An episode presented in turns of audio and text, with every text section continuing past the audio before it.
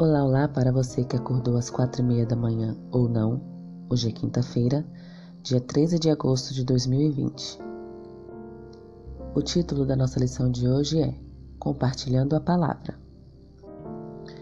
Boas notícias devem ser compartilhadas.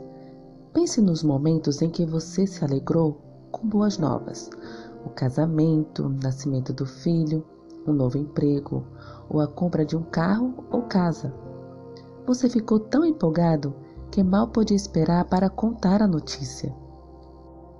É maravilhoso compartilhar nossa alegria, mas a melhor notícia em todo o universo é a história de Jesus. Quando descobrimos nossas ideias em Sua palavra sobre a salvação em Cristo, nosso coração transborda de alegria e desejamos contar aos outros.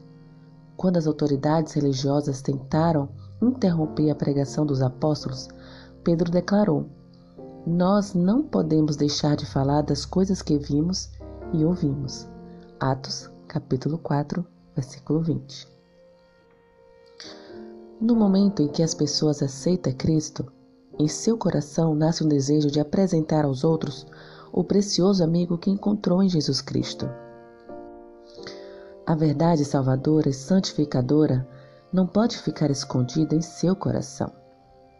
Se estivermos revestidos da justiça de Cristo e cheios da alegria que seu Espírito produz, será impossível nos contermos.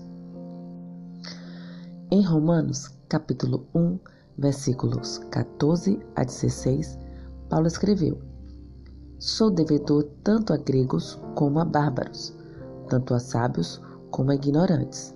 Por isso, Quanto está em mim, estou pronto a anunciar o Evangelho também a vós outros, em Roma.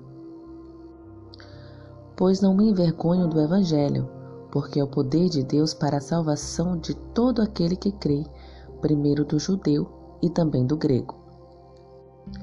O apóstolo Paulo nunca se cansou de contar sua história de conversão.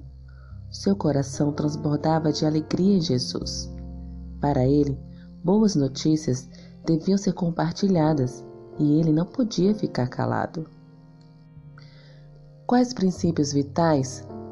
Isaías, capítulo 50, versículo 4, Eclesiastes, capítulo 3, versículo 1 e 2 Timóteo, capítulo 4, versículo 2, revelam sobre a ação de compartilhar a palavra de Deus.